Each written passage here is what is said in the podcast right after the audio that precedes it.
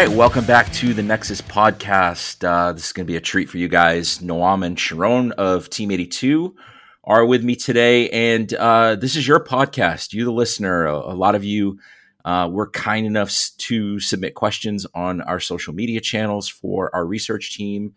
The questions range from their day-to-day about their work, what's happening in the industry, and some of you asked for some plain old advice from them. So this is going to be a cool discussion. Noam and Sharon have conducted some amazing research, and I've been lucky enough to work closely with them and the rest of Team 82 for the last 3 years. So I'm psyched we were able to put this together. This is kind of like an Ask Me Anything type of podcast. So let's get it going and start things off. Hi guys, how are you doing? Hi Mike, it's great to be here. Thank you very much. Yes, hey, nope. Good to be here. Yeah, definitely looking forward to this, and I was kind of surprised we got a good amount of questions. You guys definitely have some fans out there, which I'm not surprised about. All right, so let's get started. First question, it's a pretty good one. I mean, like, how do you guys, decide your targets for research? And, there's a lot out there, and I know you guys have certain areas of focus, but there has to be a kind of a process behind it. Yeah, sure. So we have a lot of engagements with our customers, so we try to make sure we both understand the market and also our customers' networks. So we engage with many discussions with our customers to try to understand what they most fear of. For example, in previous discussions with our customers, many of them told us that they most fear of VPN access to their OT networks.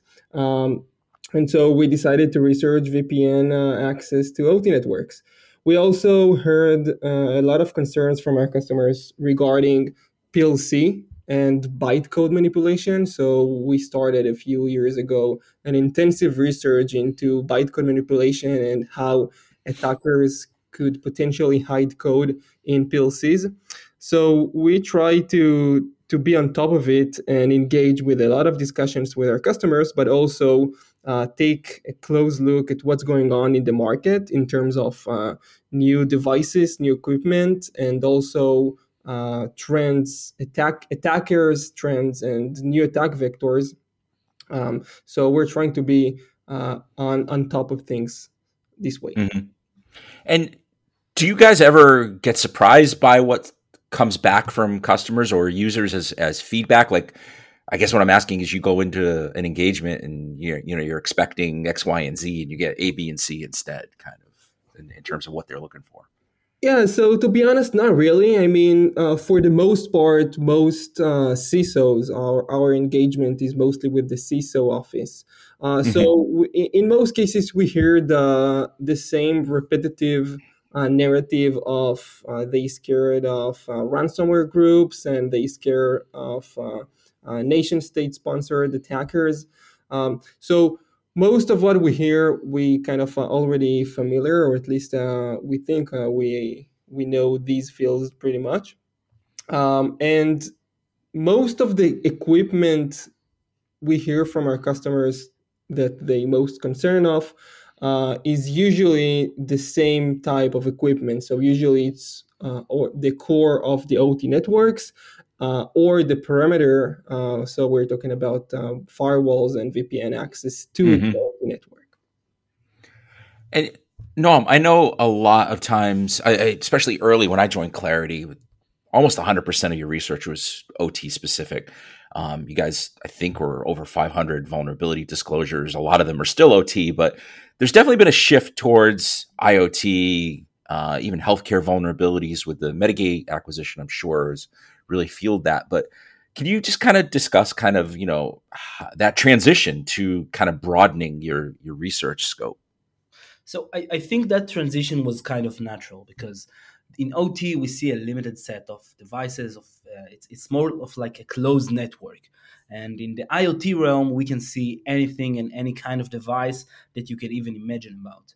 And I think when realizing that the OT networks could be connected by some IoT devices that might act as a gateway, as a gateway to the network, as a remote site connectivity device, that's when we realized that sometimes the IoT is the weak device and the weak points in the networks. And we see an increased amount of attacks that are targeting IoT devices in specific because of the lack of understanding, security mechanisms, protections, etc. And I think IoT is very interesting because the hardest part in IoT is not knowing what you have in your network, because you are not aware what every device is, where it is located, and what is it running, what is it connecting to, etc. And that's when IoT risk management and vulnerability research comes into play, because then you can understand what is the inherent risk at connecting this might be rogue IoT device. Mm-hmm. So it's interesting you put that about OT in that way, like it's a closed ecosystem.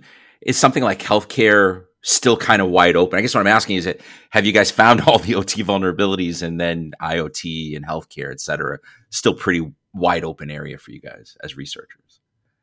So I think we do see like an increase in security mechanism and counter measurements in the OT sector. And we are also seeing an increase in the IoT and medical sector of this business. And however, it is still very early, and we still are missing very critical like OT and IoT and medical IoT, and basically the XIoT, something that is not a Windows machine running Windows 11. Usually these devices lack security mechanisms. And while we do see an increase, luckily for us and for the industry, yeah, it's still like a field that is a little bit behind, because we don't have these great tools, great knowledge, great capability to understand what's happening under the hood in these realms of device. Right. All right. So I have another listener question. And it's kind of interesting. It's a different take, I think. Like, how does Team82 decide when research is done? Like, how do you know when you're finished? And it's kind of an interesting take on what you do. Yeah. So we have what I call the research cycle. So first of all, we're targeting a specific device. Usually it's a device, sometimes it's a software piece.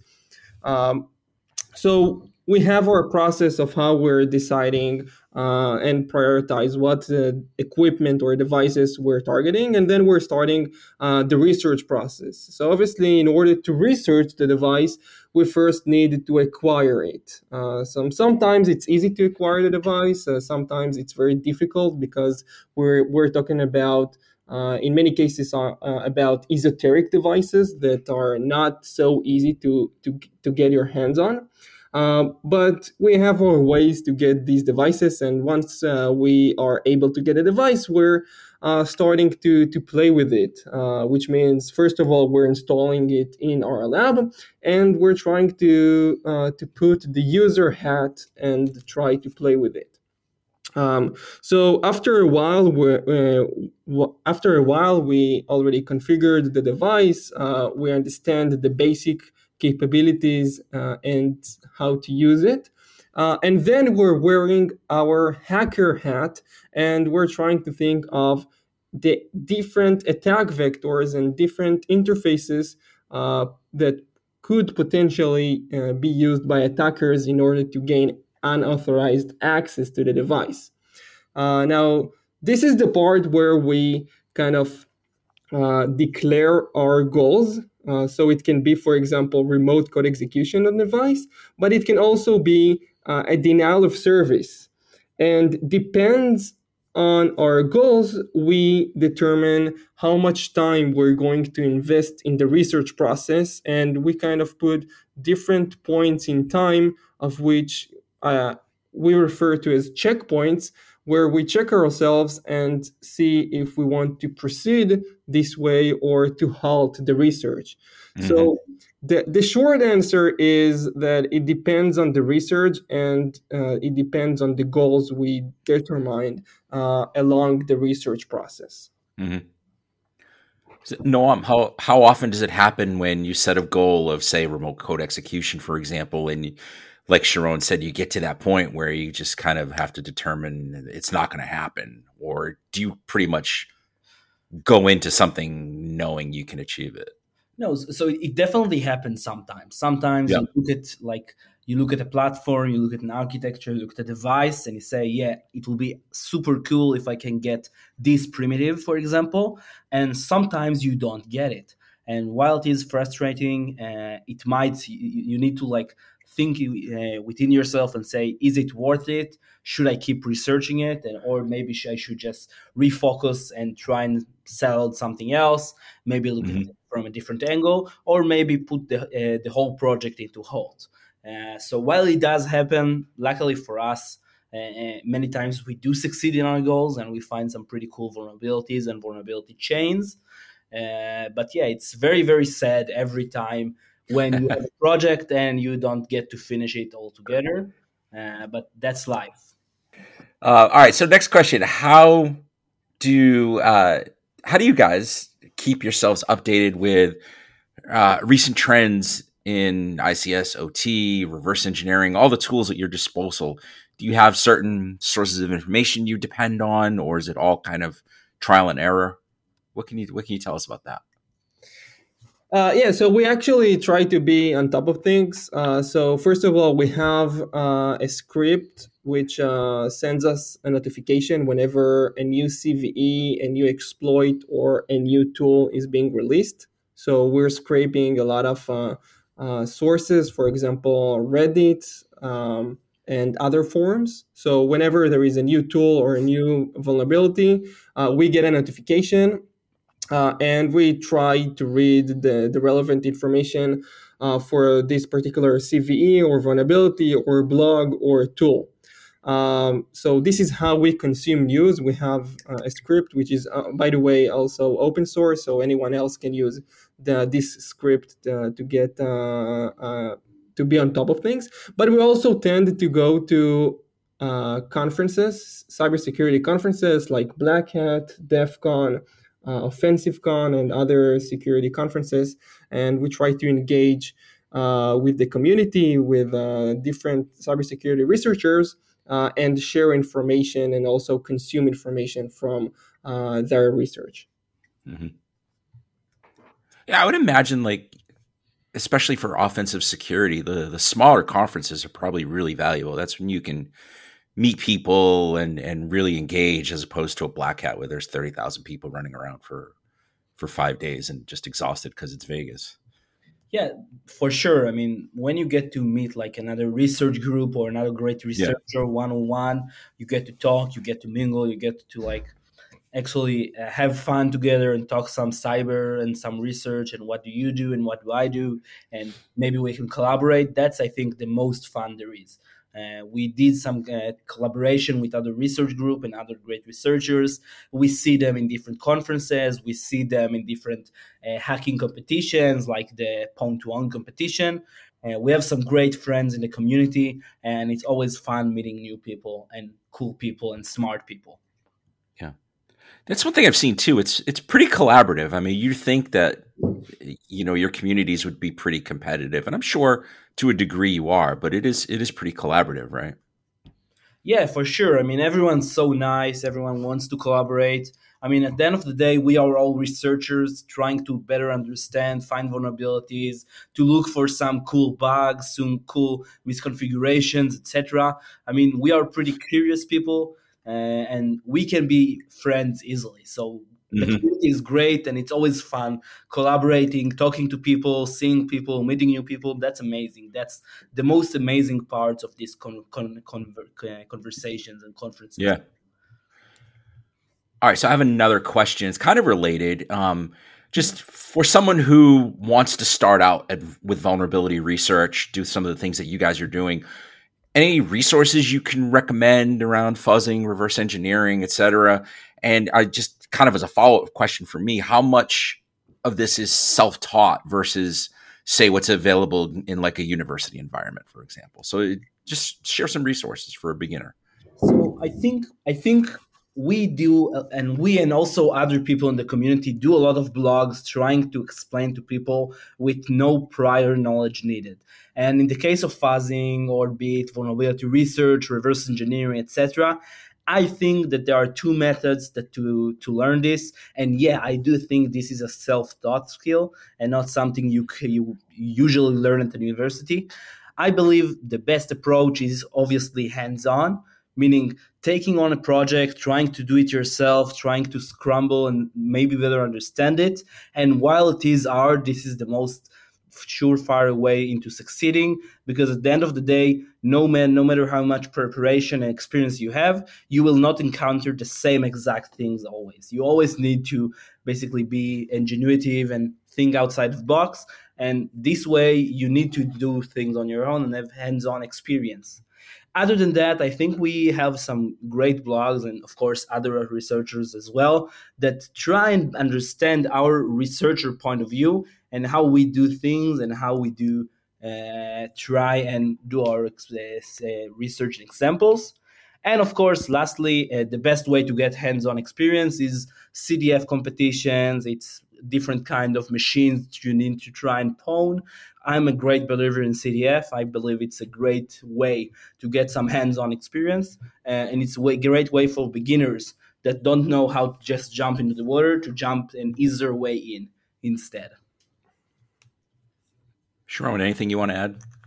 No, I think to summarize it, do CTFs. This is the best way to get hands-on experience. And there are many CTFs that are the beginner's level. And if you don't know how to solve a certain challenge, then you start to learn. So it's kind of a learning experience that you first try to achieve something with your hands.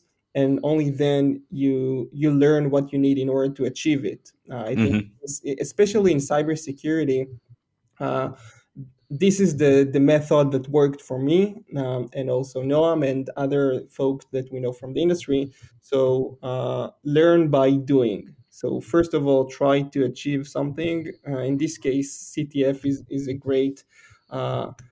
a great challenge to achieve. And there are, again, many different CTFs that are already fully prepared. So you can just go online and start to do CTF and learn by doing it and learn how to solve some challenges by first trying to attempt to struggle with the challenge, understand what is required, and then maybe read a couple of blogs on this material or this subject, and then maybe learn new skill or maybe learn a new programming language.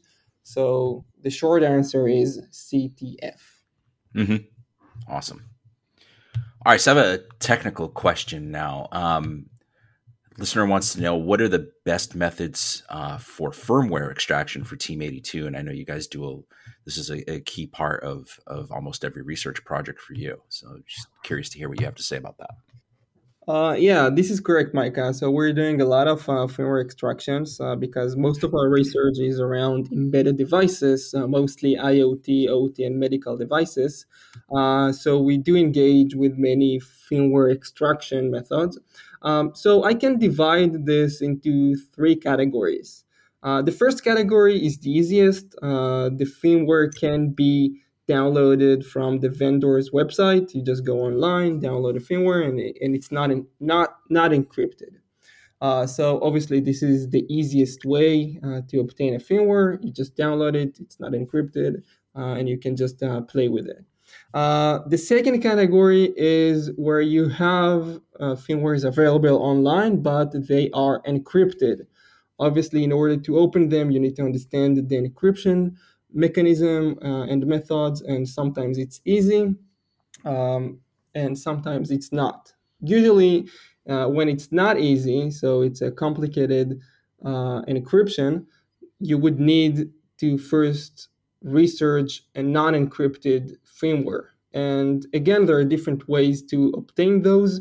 Sometimes it's easy. For example, if the vendor's website offer to download older firmware versions, so you just go back until you find the kind of in-between firmware version, the firmware version that is not encrypted, and you research it, this specific firmware version, and it must contain the new capabilities to upgrade into encrypted firmware. So in most cases, the encryption method will be found there. And the last category is where you cannot get any kind of plain text firmware because all the firmwares you have are encrypted, or you do not have any firmware at all. This is where you need to do firmware extraction from the hardware itself. And this is where we are getting into the hardware hacking. So there are different methods and tools to do hardware hacking, but in all of them, the first goal would be to extract the firmware from the flash and their flash chip. This is where the storage of the device is. And there are different hacking methods to do this by reading it using UART or JTAG, or reading it from the flash chip or from the EMMC. So we have in our lab, we have all the tools necessary in order to engage with such activity. But the bottom line is we get the firmware some way or the other. Right. So, Noam, I'm curious just from a research point of view, how, and maybe this is just my own personal ignorance, but like how difficult is it or how different is it to work with firmware, finding vulnerabilities in firmware versus software and app and applications and so forth? Is all of it automated regardless of what you're working on? Just kind of bring me inside that a little bit.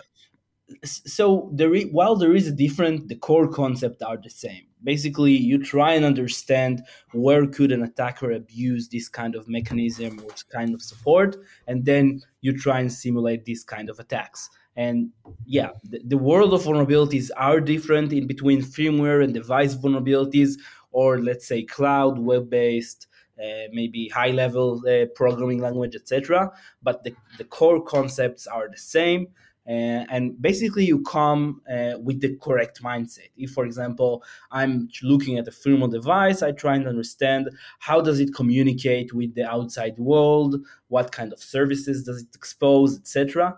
Instead of looking at the different, let's say, if we're talking about web vulnerabilities, what are the open routes, etc. So you need to come with the correct mindset, the correct world knowledge, but the core issues are the same. You try and understand how does the device work, what kind of external devices or communication methods does it perform, what it exposes, and what are the security concerns that could arise if, let's say, an attacker try and abuse this kind of mistrust in different components.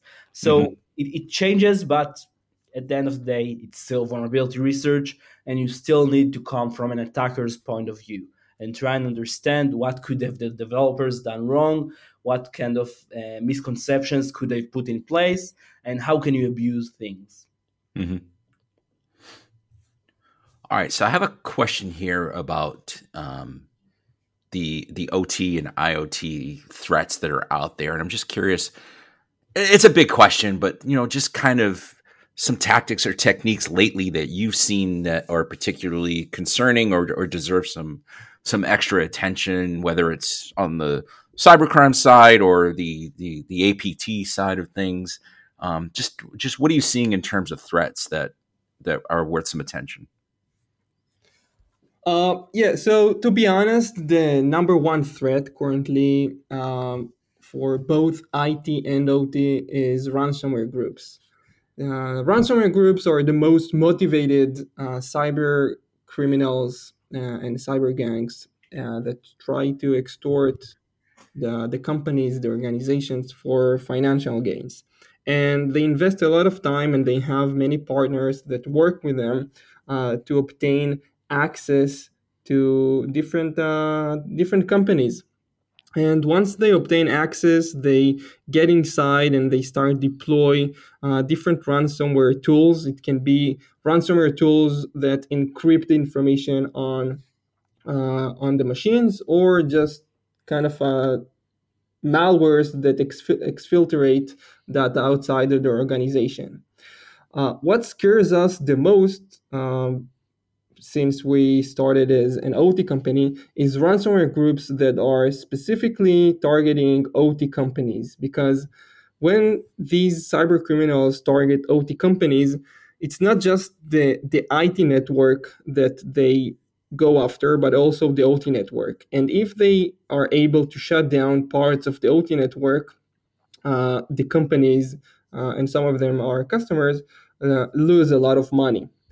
So we really try to pay attention to different cyber criminals' activities and what type of malware they use, what type of ransomware they use, and what type of methods they use in order to be well prepared and make sure we can detect and also hopefully help our customers and organizations to prevent the next threat. So to summarize, we currently most fear of the most predominant threat, which are cyber criminals, financially motivated and trying to deploy ransomwares in different OT networks. Mm-hmm. And Noam, you can have the last word. What's your take on the threat landscape? What's got your attention?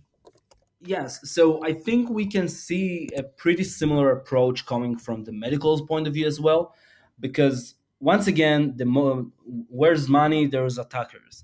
And I think in the last few years, attackers recognize that this is a very profitable, although it's very fishy and not legitimate, but it is very, very profitable for them to target the OT sector and, of course, the medical sectors because of the threat of compromising lives, sensitive information, personal identifiable information, etc.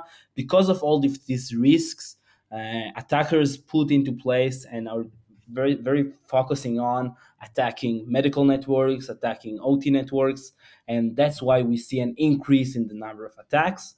And I think the biggest player in this field is, in my opinion, the criminal groups, the ransomware groups trying to basically encrypt and do a ransomware attack on different organizations in order to gain financial gains.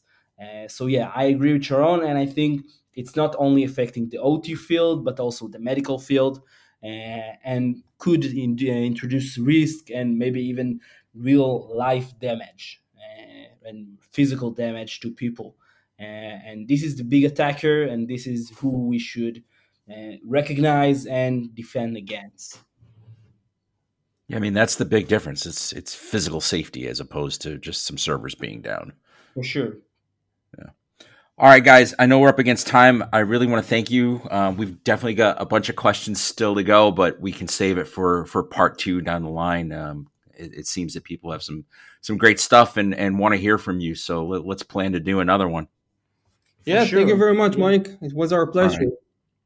All right, guys. Thanks again. Bye-bye. Bye.